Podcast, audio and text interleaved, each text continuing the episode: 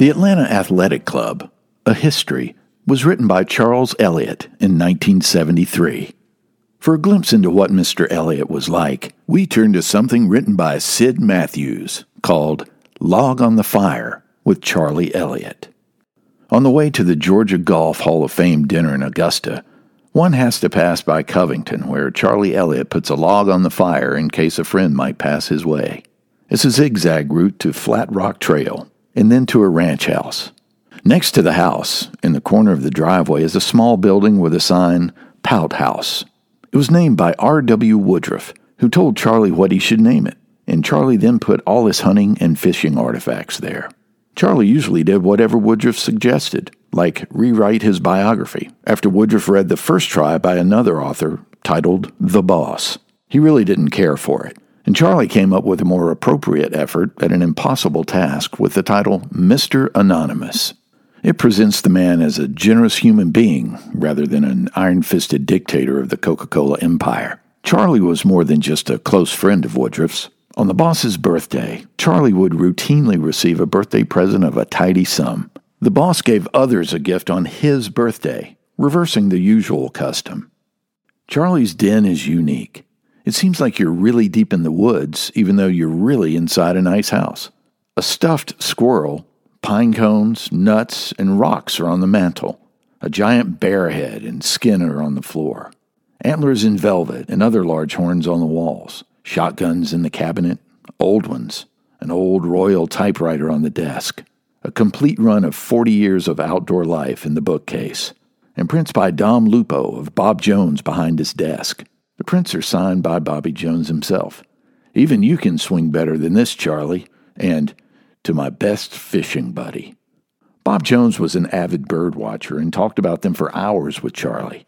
One day, Bob told Charlie that there was a bird singing Figaro or Vigoro or some such, and he couldn't identify him. Bobby couldn't figure it out, so Charlie went over to his place to listen. it was a blue jay. So much for the opera lesson. Charlie knew O.B. Keeler well, too. Keeler loved to recite from a parody on opera called The Opera Guide by Newman Levy. It had some hilarious spoofs on operas. Keeler's humor was brought home to Charlie when he looked up from a short putt and spotted a few robins eating some seeds not far away. How in the world can anyone concentrate when there are robins stomping all over the place? Keeler shouted in a gleeful takeoff from P.G. Wodehouse. Charlie never tires of the outdoors. After all, he wrote for 40 years as editor of Outdoor Life. He loves the story of Herbert L. Stoddard of Thomasville, who could tell if bad weather was coming because the quail he shot had seeds stuck in their throat. They were trying to gorge themselves while knowing there would be foul weather. Sure enough, it snowed that night, even though the weather prediction was the other way. This reminded one of the story of the goats at Lahinch in Ireland. When the goats were in the fields, it would be fine weather. But when the goats huddled next to the clubhouse, it always rained or turned nasty, just like clockwork. Charlie and Bob played a lot of golf together at East Lake. Charlie well recalls the day he shot his best round with Jones as his partner. Actually, Charlie just came along one day to practice, and he was sitting on the porch when Bob Jones came up. Charlie, would you like to play a little game today? Bob asked. Apparently, Jones had Snead or Nelson, and Charlie Yates was supposed to play. Somebody canceled, so Bobby asked me if I'd fill in. I said, Bob, you know I don't play that kind of golf. But Bobby kept after me. You won't embarrass yourself. Besides, I'll take you as my partner. Charlie reluctantly agreed. He then shot the best round of his golfing life, a 68. Funny thing, I never figured in a hole, Charlie chuckled. Bob shot 64. Charlie remembers the first occasion he was privileged to play the Augusta National. He says he wasn't wealthy enough to join, but he was friendly with Lewis and Prosper Berckmans as well as Bobby Jones. Just before the course was formally opened in January 1933, a group flew a plane over, landed on a fairway, and played the course around to where the plane was. Then they took off and went back home. After the onset of Bob Jones' neurological affliction, Charlie provided Jones with a lightweight shotgun to help compensate for his loss of strength. After several episodes of Bob inadvertently shooting in the air, he put the gun down, never to shoot again. He was too worried that his shaky hands would discharge the gun at the wrong moment. So both of them took to the lakes in search of the elusive bass. Many lessons were reinforced on those occasions. As they fished in Sinclair Lake on one trip, Bob Jones told Charlie, A bass just hit into a school of shad on that next point. Charlie never reacted. He just kept trolling on the same flat for another five minutes. Jones piped up again. There's a bass feeding on that point. Let's go catch him. Charlie had to answer matter of factly, I've never caught a fish on that point. Well, drawled Jones, you've never drowned either. There's always a first time.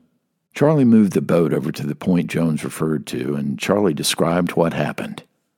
This largemouth hit the bomber so hard that the rod bucked in Bob's hands. He leaned against his glass pole to set the hooks, and the surface broke open, catapulting a silvery, twisting chunk of fish flesh into the air. My partner did a picturesque job of landing our first catch of the day a chunky seven pounder which came to the boat as though he didn't like the idea at all. Charlie looked at Bob and thought Bob had followed through on one of the first and most important rules of fishing for largemouth bass. To catch 'em, you gotta be where they are. They're in the water somewhere. They ain't equipped to go ashore and hide behind a pine tree. Another day, Charlie and Bob made an expedition to Lake Chattooga near Hiawassee in North Georgia. They carried a large quantity of lures and a couple dozen live minnows in a bucket. After fishing a spot for quite a spell with both artificial lures and some live minnows, but without luck, they decided to weigh anchor for another spot. Charlie gunned the outboard motor and took off. Then he remembered the minnow bucket. The line had snapped, and by the time they reached the bucket, it had gone down in 60 feet of water. Jones looked deadpan over to Charlie and quipped, you're the only fella I ever fished with that carried out more fish than he brought back. During that same trip, Charlie got a golf lesson, cleverly disguised as a fishing lesson. As he watched Charlie casting his rod, Jones remarked, You cast just like you hit a golf ball. You're not the best I ever saw, but what I mean is that the action of that rod tip when you throw a line has the same general swing as the head of a golf club when you hit the ball. A fisherman has the same backswing and follow through as a golfer. From that lesson, Charlie figured that a fast backswing impairs the distance and accuracy of both. When he slowed down, he did better at both fishing and golfing. Jones had some mind. Before long, Charlie constructed a special boat for Jones. It featured a swivel seat that permitted Bob to get at his lunch, tackle box, bait, and anything else. One day, a huge dock worker lifted Jones's crippled body from the stairs into the boat seat and couldn't help asking, Pardon me for saying so, Mr. Jones, but it's hard for me to believe, as crippled as you are, that you won the Grand Slam, and you were once the greatest golfer who ever lived. Jones looked at his friend and replied wryly, eh, It wasn't easy. Charlie wrote the original history of East Lake. He also wrote the columns in Outdoor South for 50 years. Then, too, are the books. Charlie has written 15 of them, and they are all good fun.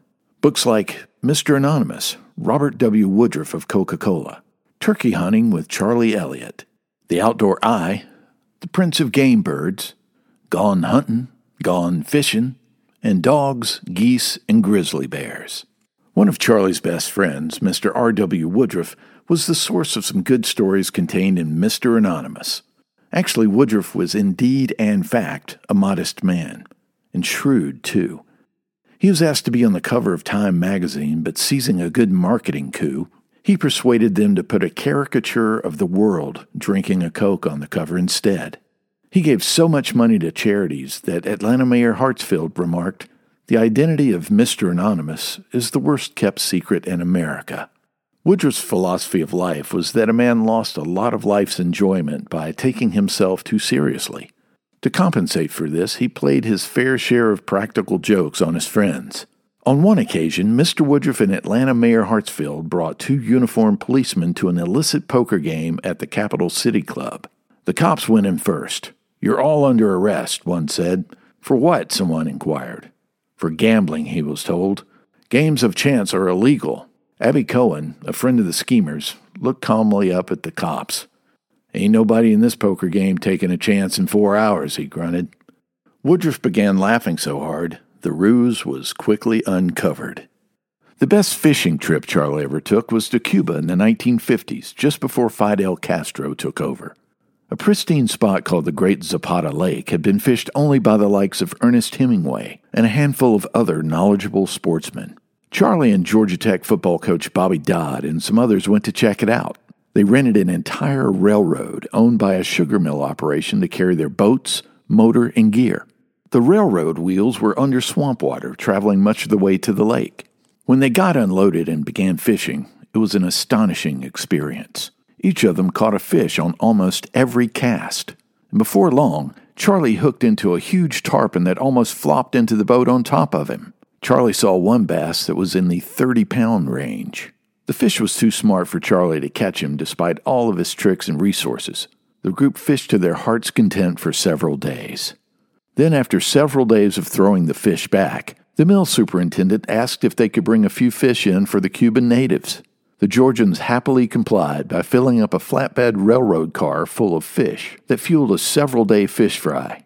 Regretfully, Castro took over the lake in later years and ruined it. Seems Fidel had more fun shooting blue herons with his automatic rifle than tugging on a fishing line. Charlie has put in plenty of service to the outdoors and its preservation. He has served variously as director of Georgia State Parks, director of the Georgia Game and Fish Department, commissioner of National Resources, and eastern director for the National Park Service. His friend Tommy Barnes was always envious. He jokes that he never saw Charlie work a day in his life. Charlie had so much fun in his job that his work must have seemed like fun to others, like Tommy. Charlie was recently honored in 1997 by the Georgia Department of Natural Resources, who named their $1.5 million wildlife center after him. And at age 91, he has played nine holes at East Lake in March 1998 on the restored course. He first joined the club in 1935 we just hope he keeps coming back with that big old smile. A smile that says, It don't get much better than this, Podna. Leaving Charlie's place recalled the Robert Frost poem. Whose woods these are, I think I know. His house is in the village, though. He will not see me stopping here to watch his woods fill up with snow. The woods are lovely, dark, and deep. But I have promises to keep, and miles to go before I sleep and miles to go before I sleep. Charlie Elliott died on May 2nd, 2020. During his 93 years, he was a forester, a bureaucrat, and a writer. As part of his enduring legacy, he left us with his book, The Atlanta Athletic Club A History.